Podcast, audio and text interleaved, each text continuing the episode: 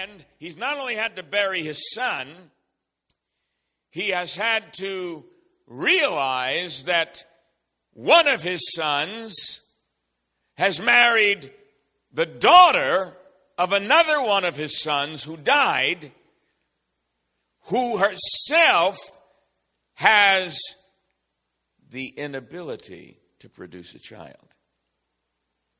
So the man who dies before his time bequeaths to his daughter an inability to produce past her time. So not only does does does um, Haran not have a future, it ends with him because his daughter can't produce seed to propagate the family line. So they no longer fit within the context of what's working for everyone else. That's called profound grief, profound pain. And Terah understands, based on the custom of the people he has been raised with, that he is now, as patriarch, responsible for his grandson who has no father, his childless son who cannot have a father, and a daughter in law who cannot give him a son. They are now under his care because the family unit has experienced a pain that breaks with the continuity of what's supposed to be. This isn't supposed to happen. Life is supposed to be continuous hardship, heartache, disappointment, setback is not supposed to happen. But in the story, this is the first time it happens, and it is as earth shaking in a family unit as the flood was 10 generations earlier. When you think about your life story, when you think about your journey, all of us have the ability to relate to Terah, to Lot, to Abram and Sarai. This isn't supposed to happen if everything was normal. And with that comes pain. And the pain and the grief cause us to feel like we need to do something to alleviate, to palliate, to succor, to console ourselves so that we can hopefully move away from the pain towards the possibility of some pleasure. Though I don't know what that looks like because we are impotent and incapable of having a future and no matter what we do, we can't change that. So, but the best we can do in Terah's mind is move away from the environment and at least find some place where we can, at the best, cope and survive. Am I talking to anybody? How many of you have hands? If I'm talking to you, leave it up for just a minute. You got to find yourself in the story because the story is about you. And faith comes by hearing, and hearing by the story about Jesus from generation to Genesis to Revelation. That's where faith comes. It doesn't come from you confessing something a thousand times, it comes from hearing the story. Trust what Paul says. It's the word about Christ. I'm talking to you about Christ here. This is an event. Preaching is a kerygma, it's an event, it's an inbreaking. It's an invasion of Christ Himself into our lives. He's encountering you in the preaching of the word. Listen for Him as I'm talking. Because when He comes and you're hearing, faith comes. It's a gift. When He speaks, He in births persuasion. Expect him to talk to you even while I am talking because there's a voice in my voice as I'm being faithful to tell the story so that I'm not merely speaking the words of a man. I'm giving you the word of God existentially for this house at this season. There is a fresh inbirthing of faith coming to this house in the next six weeks. And God is asking you, I don't want to know what you want for Christmas because I am not Father Christmas. I'm better than that. I want to know what you want for Advent because I want to break in, break through, and break beyond what is holding you back from believing that I'm as good as I say I am. If you believe that's possible, give me a little Iowan Pentecostal shout.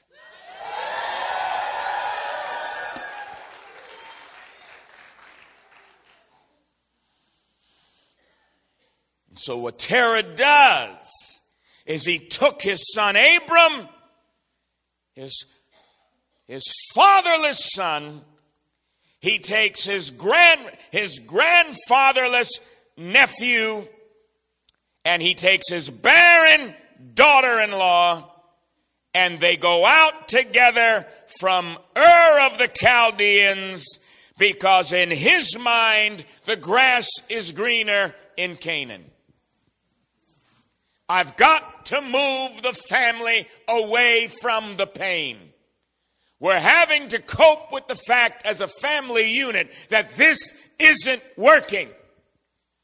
And rather than live in the environment where we keep having to relive the pain, let's move away from the pain in hopes that there might be a promise of pleasure to succor our grief outside the context of where the story ended for us and took away our future.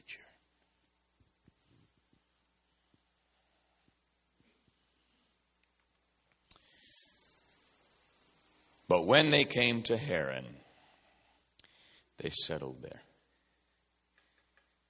Terah didn't have the stuff to go all the way.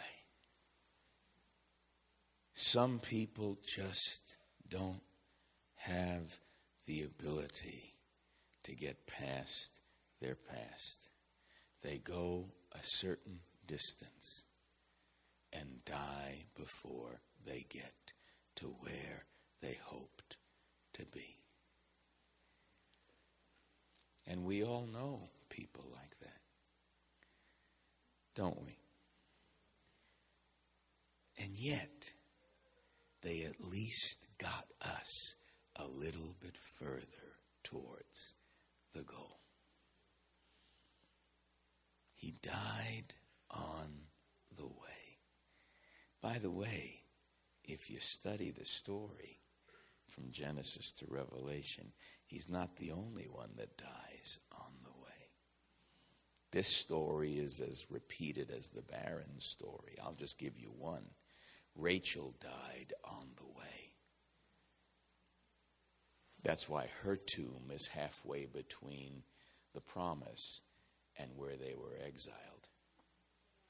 So that as they're leaving the promised land, they have to pass by Rachel's tomb because she died on the way there. And when they come back to the promised land, even though the city is burned with fire, they have to pass by her because she's still weeping for her children, for they are no more. Y'all doing okay?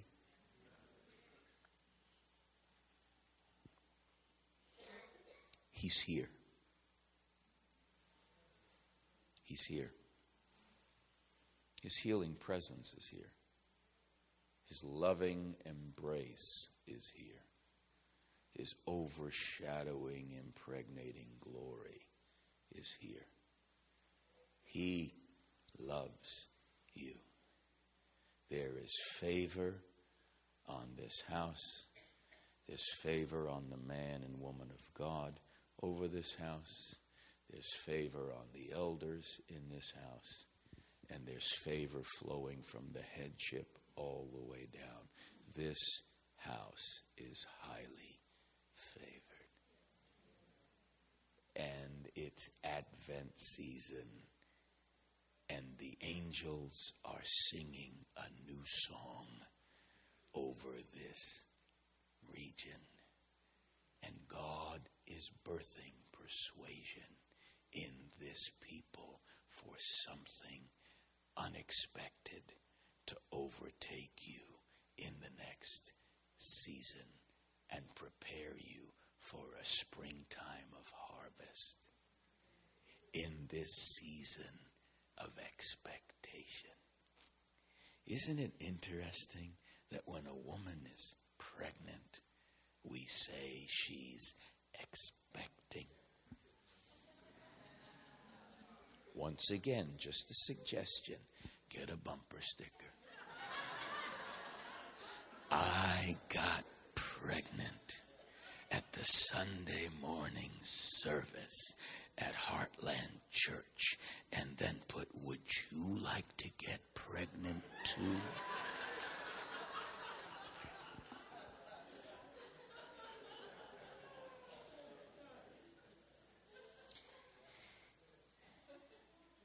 Terah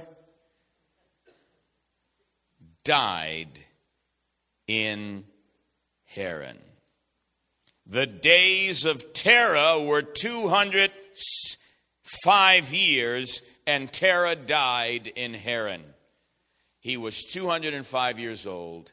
He was 70 when he gave birth to Abram, which means that when he dies, Abram is 135 years old. So he couldn't have a baby at 70 or 75, and at 135, things have not changed. Terah dies on the way, and all those years later, nothing has changed. Have you ever gotten tired of hearing some charismaniac tell you, delays are not denials? Come on, tell the truth. You lie, you fry. We love these cliches because we think they are, now they may have in their original declaration have been wisdom, but we end up repeating them ad infinitum and they lose their ability to hold us with a convincing sense that it's going to change. And so Abram is now 135 years old. Things didn't change. Dad wanted him to get out of the pain and move somewhere else. Now, Terah, we have no record of Terah having an encounter with God. But at this most painful moment, when a childless father, a childless nephew, and a barren wife have nothing left of a joint family of three generations. The Lord calls by appearing to Abram and says, Go forth from your country, from your relatives and from your father's house to the land that I will show you. Now, if you were here last night and the night before, I gave you half the truth. I'm now about to confuse you. Niels Bohr, how many of you have ever heard the name Niels Bohr in quantum science?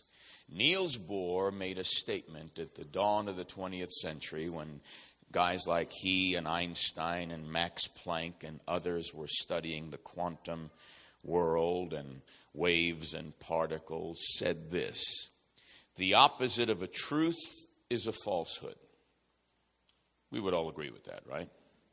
He said, however, the opposite of a profound truth is an equally profound truth.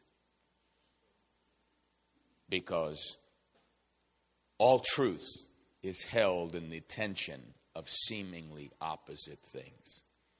And you have to be able to hold both intention. And we talked about God makes, the psalmist refers back to Sarah and says that the Lord makes the barren woman to sit enthroned as a joyful mother of children. In other words, the barrenness and the enthronement as a fruitful woman coexist in her her entire journey. And it's a type of how you and I have to walk through things because in every season of our life, when God wants to do something, He confronts us in our barrenness, and it's from our barrenness that we give birth.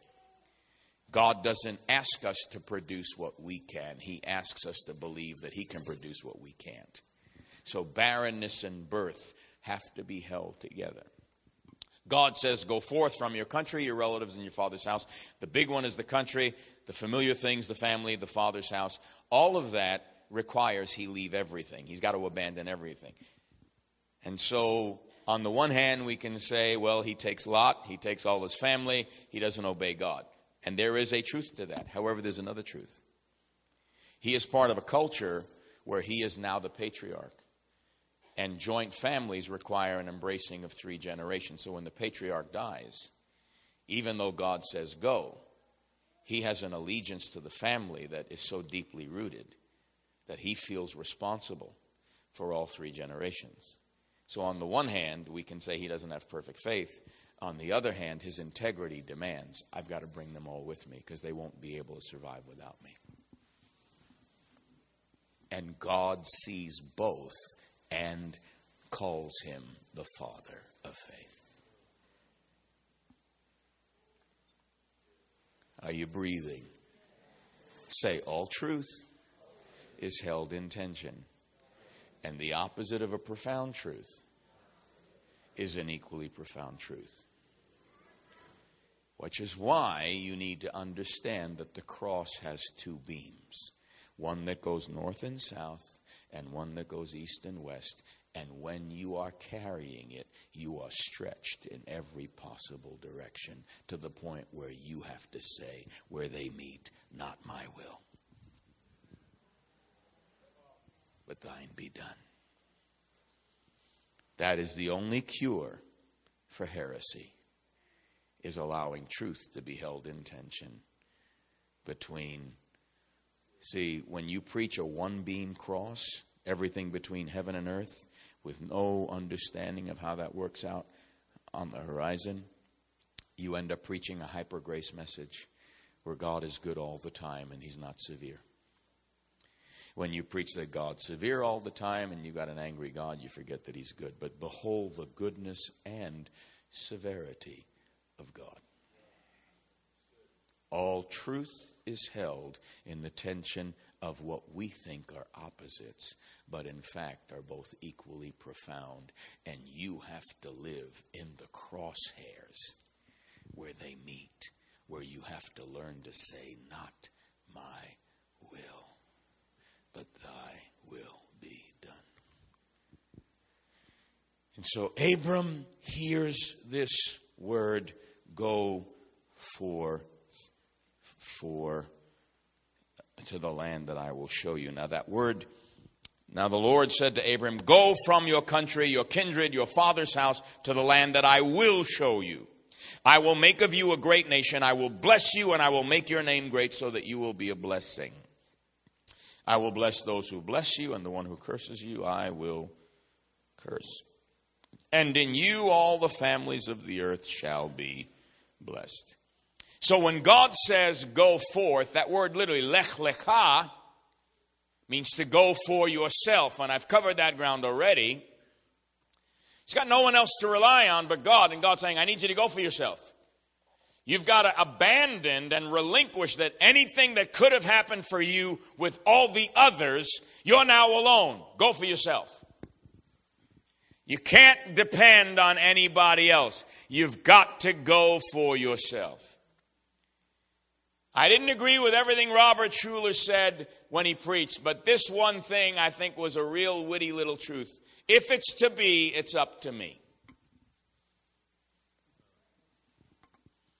Martin Luther, the great reformer, said, Pray as if everything depends on God, act as if everything depends on you. Because faith is a fact and faith is an act, and the difference is in the doing. Whatever he says to you, do it. Mary said that. Wise woman. We never preach faith from Mary, but Mary's the key. Because she's the one that said, Be it unto me according to your word. Go from your country, lech lecha, from your country, your kindred, your father's house. Three concentric circles, the biggest to the smallest, all of which have an impact on his internal environment. Belief systems at a level of the culture, belief systems at a level of familiar relationships, of family relationships, how we do things as a family, and belief systems at a level of this is what we do in our house. He's got to abandon all of it because it hasn't worked for him, for his nephew, for his wife, nor did it work for his father. They all were negated, and nothing they were told works for them. So now he's left alone. Some of the greatest moments in your life in relationship to the God who created you to belong. Because you have four basic human needs the need for love, the need for belonging, the need for a sense of freedom, and the need to have fun, believe it or not. Belonging is a big deal. We don't like being alone. It's not good for man to be alone. God makes helpmeets that are suitable for us. But there's nothing suitable in Ur of the Chaldees.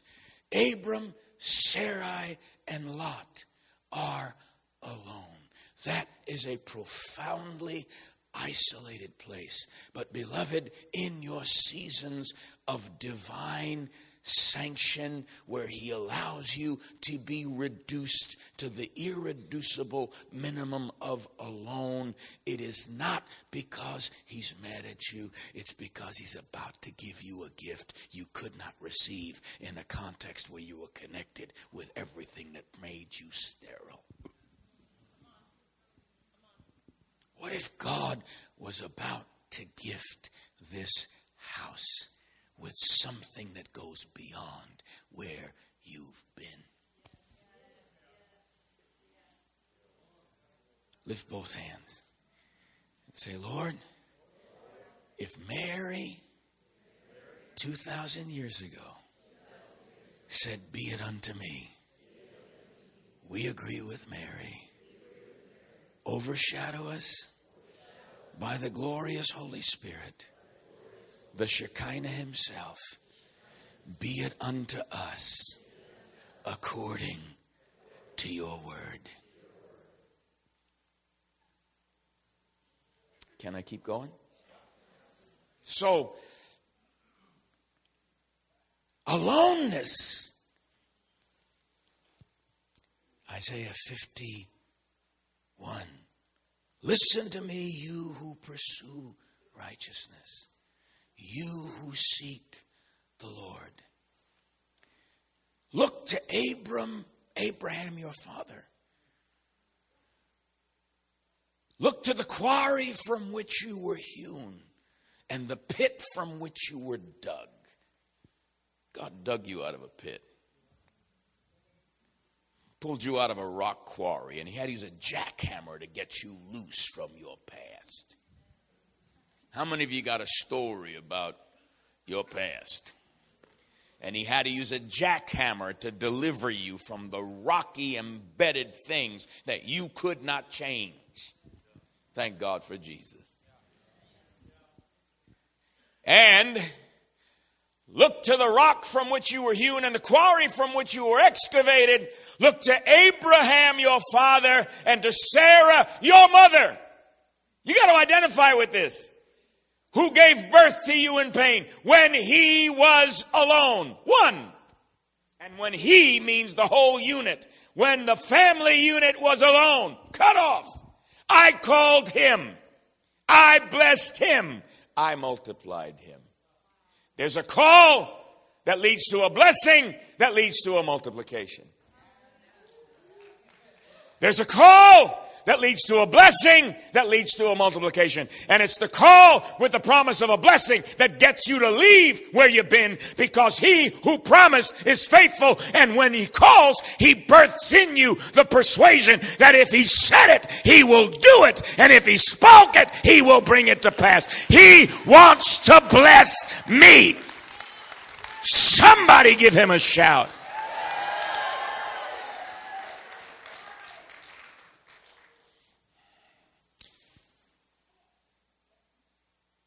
Go from your country. Go for yourself.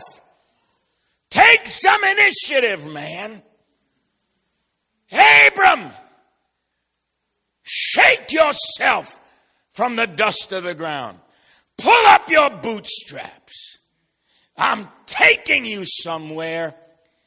And if you'll allow my in-birthed persuasion, which is called faith, to wake you up your faith will take you where your reasoning has never been.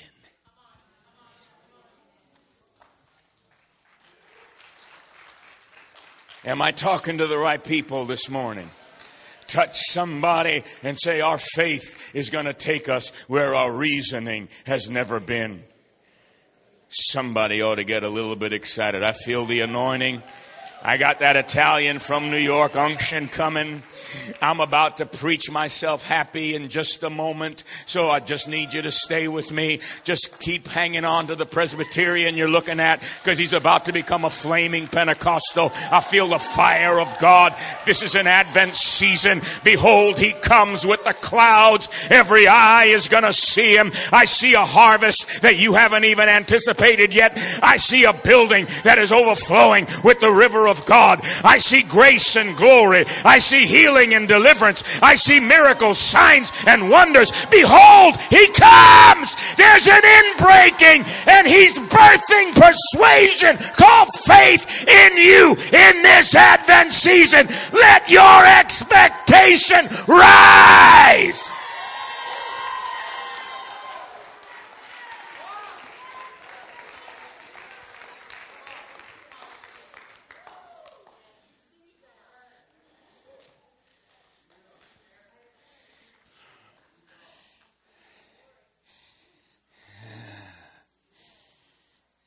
So Abram went. This is not rocket science.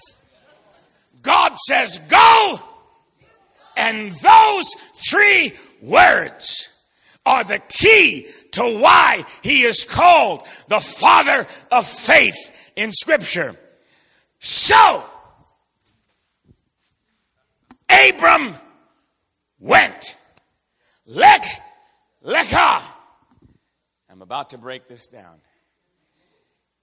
Faith is willing to walk out from what no longer serves the purpose of God. Touch somebody and tell them Heartland is about to walk out. We're coming into a walkout season. Touch somebody else and say, it's a walkout season. It's a walkout season. I, now I'm getting Italian Pentecostal. I might even get a little bit T.D. Jakes in it. Touch somebody and say, it's a walkout time. We're about to walk out. We're about to walk out. We're about to walk out. What are you getting ready to walk out of? What are the things you're tired of? What are the things that aren't working? It's time to walk out. It's time to take the next easiest step. It's time to go to your way went. So Abram went. So Heartland went. So you and I gotta went. It's been tired of being tired, sick of being sick. It's now time to walk out.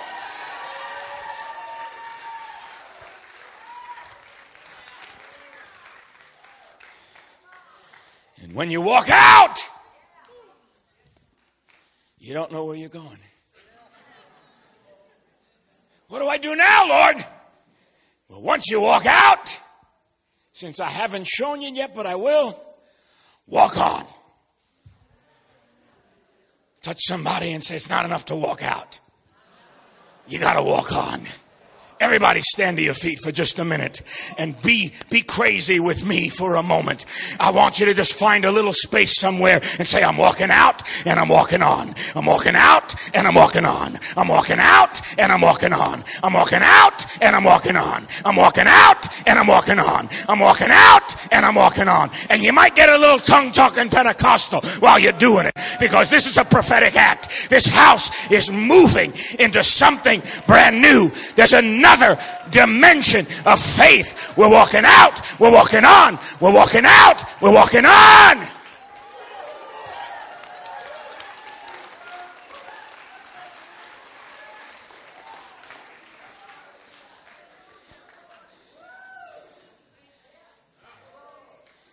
Sit down, sit down, sit down, sit down. That was just a little Holy Ghost gymnastics.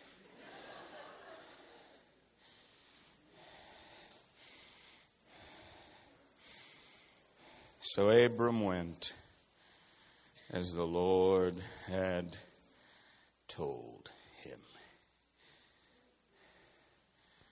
What God has for me, it is for me. What God has for me, it is for me. I know without a doubt he will work it out. What God has for me, it is for me. It is for me. It is for me. What God has for me, it is for me. I know without a doubt He will work it out. God has for me, it is for me.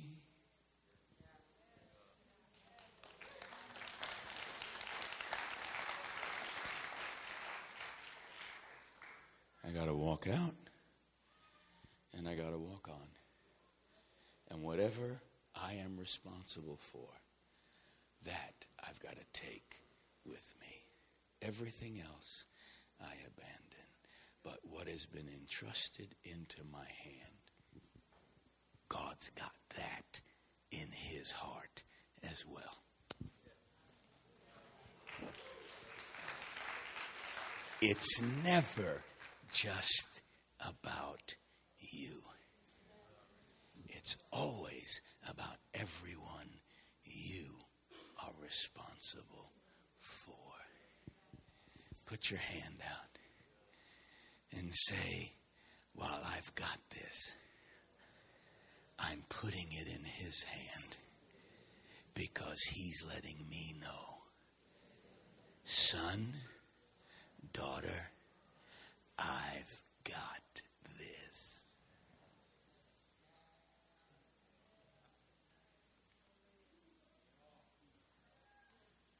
God's got this. God's got this. He's promised me that if I leave, He'll show me. So when I walk out, even though I don't know where I'm going, I'm going to walk on.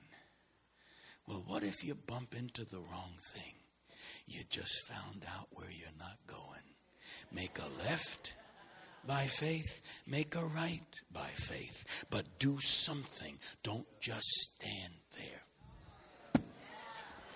Faith is not passive. I hit a roadblock. What's wrong with me? Nothing. You just found out where you are not going. Make a turn.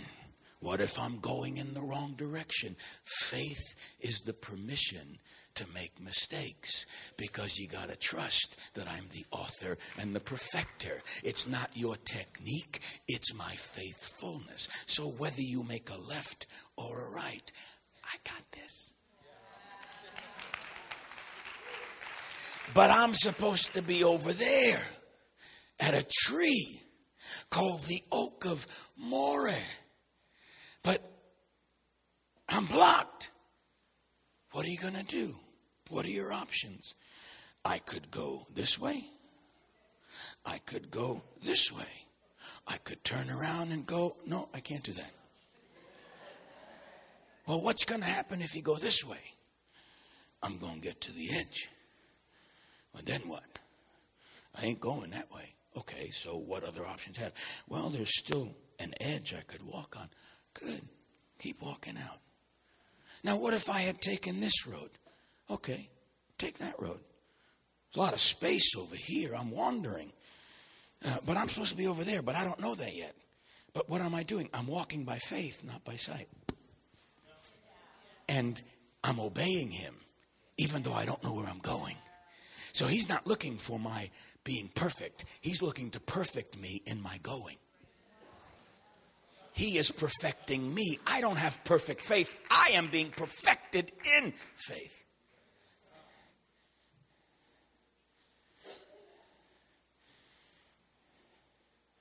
I'm walking out. I'm walking out.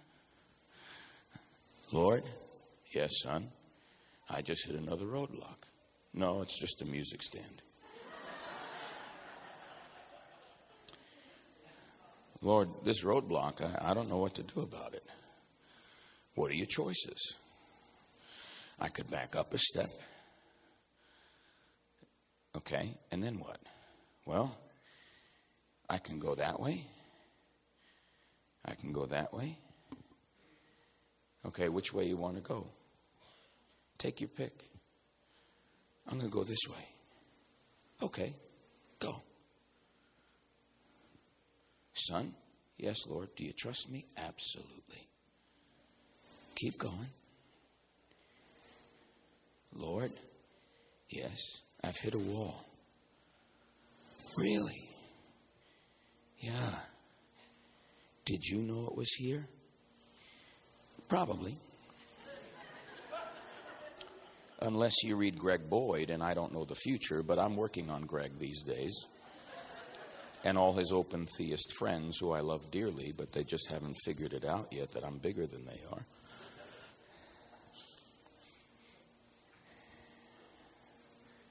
What do I do now? Oh, what are your options?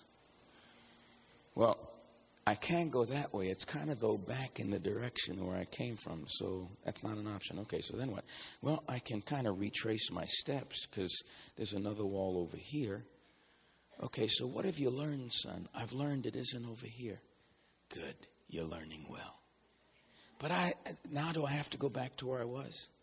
Yeah, but you're going back with insight that you didn't have before. So I've already enlarged you in your wandering. You know more now than you did when you left. You're doing well. This is not a mistake. There's no such thing as mistakes in the kingdom, there's just feedback. You're getting feedback about what works and what doesn't. So let's go retrace our steps. Okay, Lord, I'm back at that wall that I know is a music stand, but you're telling me it's a wall.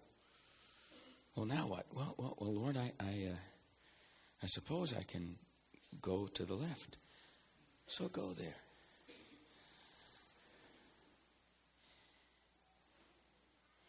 What are you doing, son? I'm walking out and I'm walking on. Good. Where are you going? Well, um, there's a river here. Yeah, you know what river that is. Yeah, it's it's the Euphrates. Yeah, and son, it's the river on the other side of the promised land in Babylon. And Babylon is going to be the place where they exalt reasoning. And while this river once flowed as one of the four heads of an unpolluted stream from Eden, it has now become corrupted reasoning. And it's the reason I need you to cross it and get past your reasoning and get into a place where there's something beyond reason. It's wet in here, Lord. Yeah. You're being baptized into a death to your past. Wade in the water. Wade in the water. Children, wade in the water. God's gonna trouble the crosses over to where his daddy never got to. Before I go further, listen carefully to me. Some of your parents died never seeing their dream come to pass. And part of your destiny to make their faith complete is to go where they didn't get to go. And in heaven, God will credit them for what you do that they couldn't.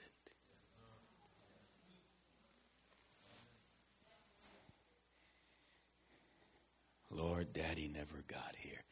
I know, son. But he's included because you're here. So just keep walking because you don't know where I'm taking you.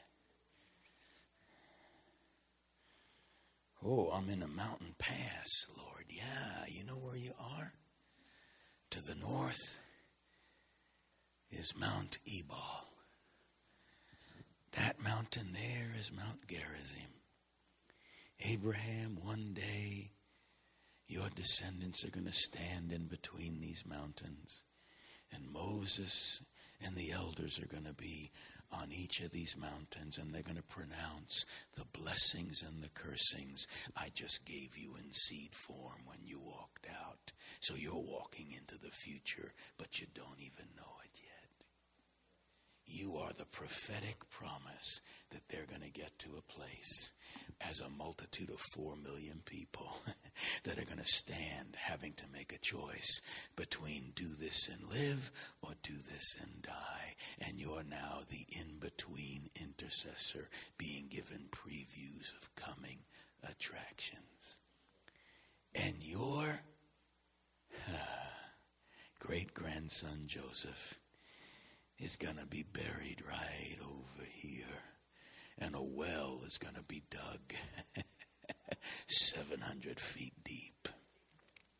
And one day your seed is going to say, I must needs go to Samaria and he's going to sit on the well your son, your grandson Jacob is going to dig for your great grandson Joseph, and he's going to sit on that well. The well is going to sit on the well, and a Samaritan woman is going to draw waters with joy from the wells of salvation. Just keep walking on, son. It gets better and better. Can I bring it on home? And he gets past Shechem, Mount Gerizim, Mount Ebal, and he gets to the oak. I know it's a pine, but just use your sanctified imagination. It's the oak of Moreh. The oak of Moreh. Moreh means teacher. The Canaanites worshiped deities at certain trees in the promised land. Remember the Canaanites? Well, Abram is sojourning in a land where other people who are cursed because of Noah are have migrated and are occupying and filling with idolatry. And he is at one of those worship places where an oak where divine oracles are spoken has been worshiped at. And there are altars all over the place because the tree would speak through the wind and they would divine what God, their gods, were saying to them. And long before he gets close enough to realize this is a pagan worship center, what am I doing here? God gets between the pagan idolatry and the tree and the altars and stands there as his teacher. And it says, The Lord appeared to Abram at the oak of Moreh. God takes a pagan, defiled, sacred site and chooses it to break in and reveal himself a little more to the one who said, I need another word from God. How many of you need another word from God? You never get a word apart from Him showing up.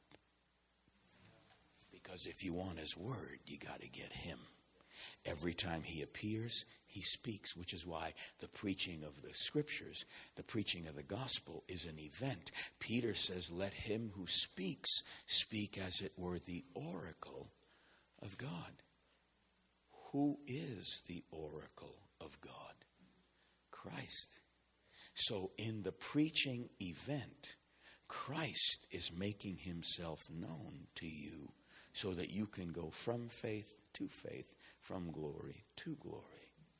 He's appearing to you in the preaching of the word. And in a matter of interpretation, as you're listening, he's giving rhemas all across this room right now. He's here. Are you listening? How many of you are hearing or sensing nudges in your spirit right now? If you are, put your hands up. Put both hands up and say, Lord, like Mary, be it unto me according to your word. And it says, The Lord appeared to him. Watch this. And he says, To your descendants I will give this land. He has just given him two more missing pieces. He's going to have descendants, and they're going to inherit the land.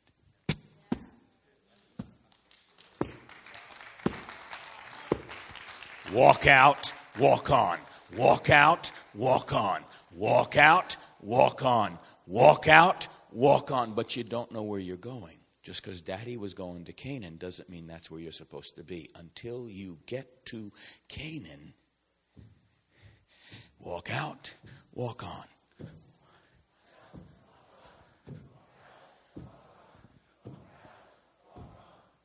One more. Walk in. Walk in. Walk in. Where do you walk in? Where He reveals this is where you're landing. I've uprooted you to ground you here, and I'm promising you your seed is going to inherit where your feet are standing. Everybody say, walk out, walk on, walk in. You are coming to a fresh season of an inbreaking, an advent of Christ in the midst of this lampstand. And you are getting ready to walk into something ahead of the seed that's coming from this house as your harvest. And they're going to benefit from an inheritance that you are anticipating before they arrive. If you believe that, get up here right now because there's an impartation about to be released.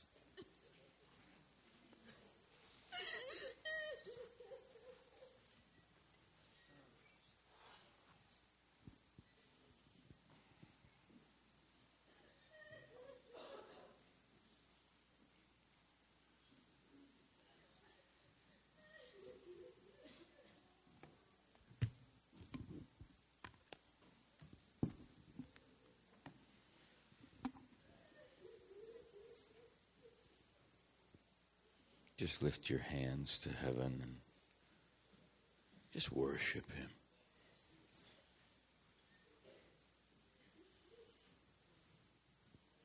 Come on. Come on.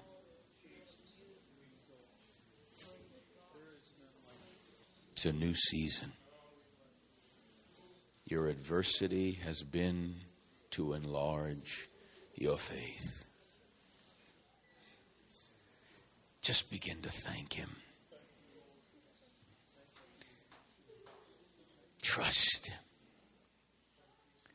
Place your trust in the God who is the fullness of faith. He is going to bless you. You've walked out, you're walking on, and you are now coming coming into in this Advent season a walking in. Just let him know that you will obey.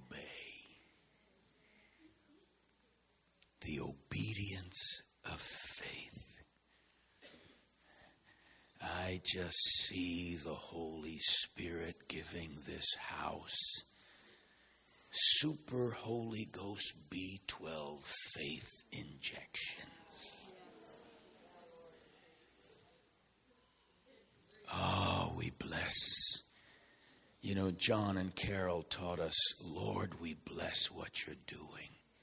Just take a moment and just renew that prayer that they taught us back in Toronto. Lord, we bless what your Spirit is doing. We bless what your Spirit is doing. We bless what you're doing. Oh, we magnify you. Thank you. Thank you. Thank you. Oh, come, let us adore him. Oh, come, let us adore him. Oh, come, let us adore him. Christ Now you're the choir singing all four harmonies. Come on. Oh, come, let us adore him.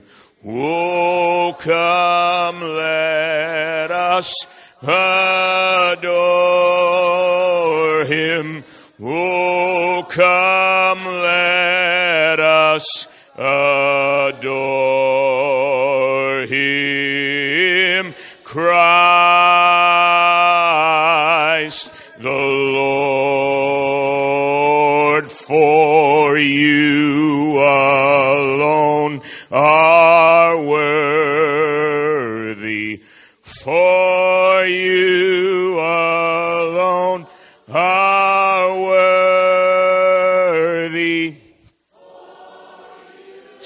saints.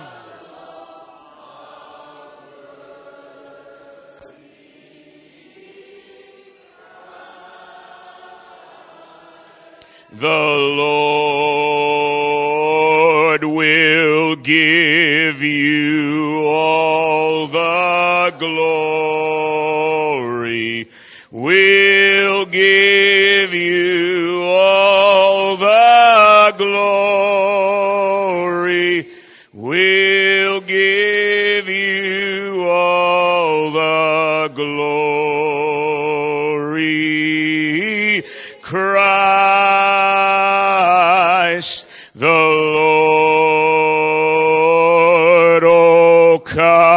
let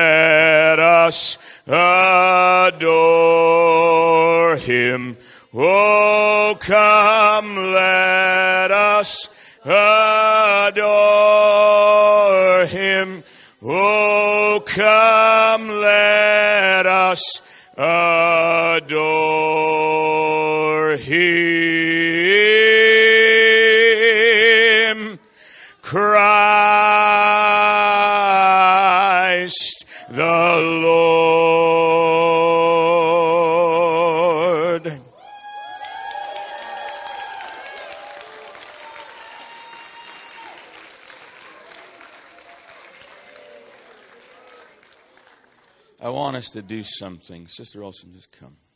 Stand next to your husband. Family, come on. Bring the whole family. I want the whole family here. Somebody get your sis and bring her up here. Can we bring up sis? Come on. I want the house to stand around this family.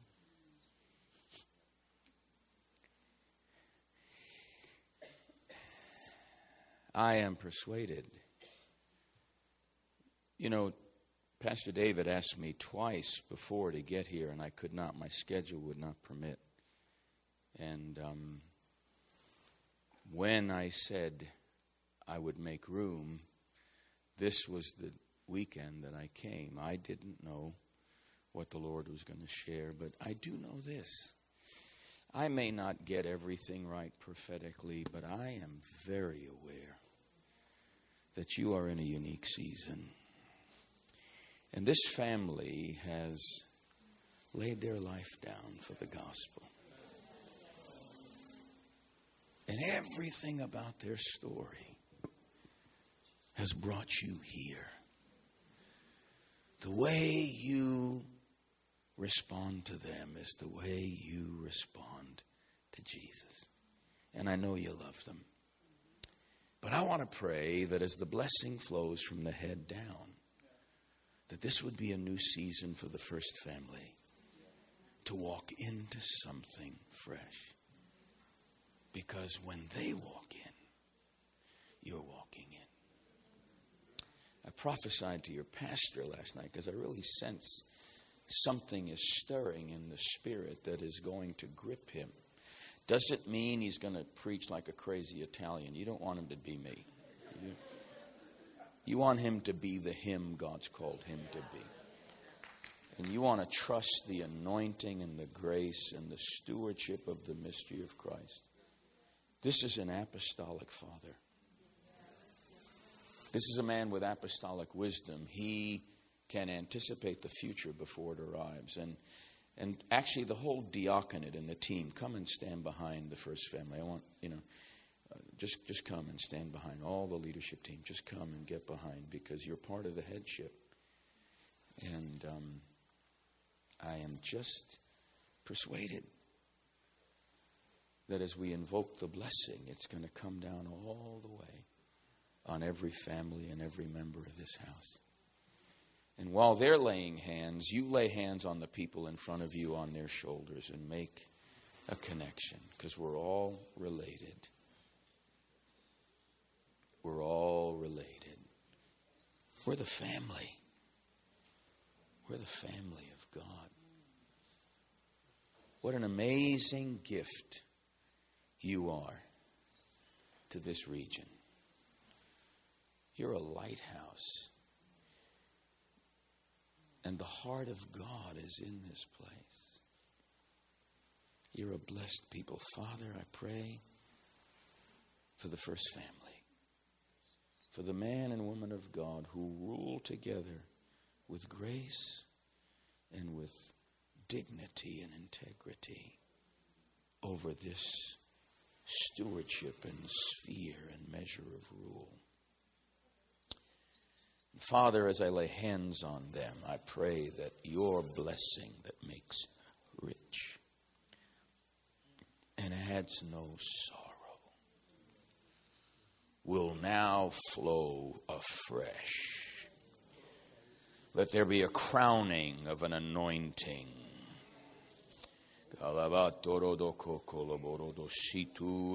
santo aliastoro dettorio bossicoria di secoro dolobosiria, copiously flowing from the heart of the Father through the Son by the Spirit.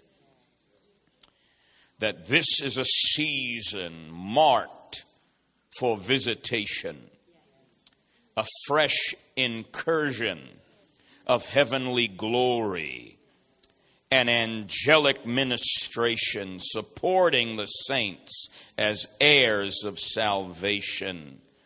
For there are things tied to heirship that are about to be renewed and released and revived in this season. An inheritance is being given, and multiplication is going to take place.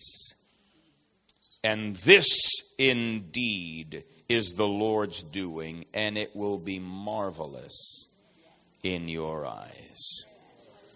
Father, I invoke your blessing that makes rich and adds no sorrow. I invoke it not only on the first family, I invoke it on the eldership and the diaconate and on every member of this house from the head to the feet, that there might be a manifestation of all that you have spoken in the name of the Father and the Son and the Holy Ghost. And all the people said, Give God one more shout.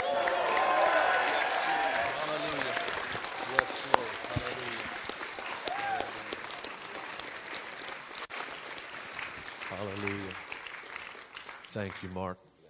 Bless you. Just lift your hands. I want to bless you. We got to get our kids out of the nursery, but I want to bless you here. Father, Lord, I thank you for all that you've done.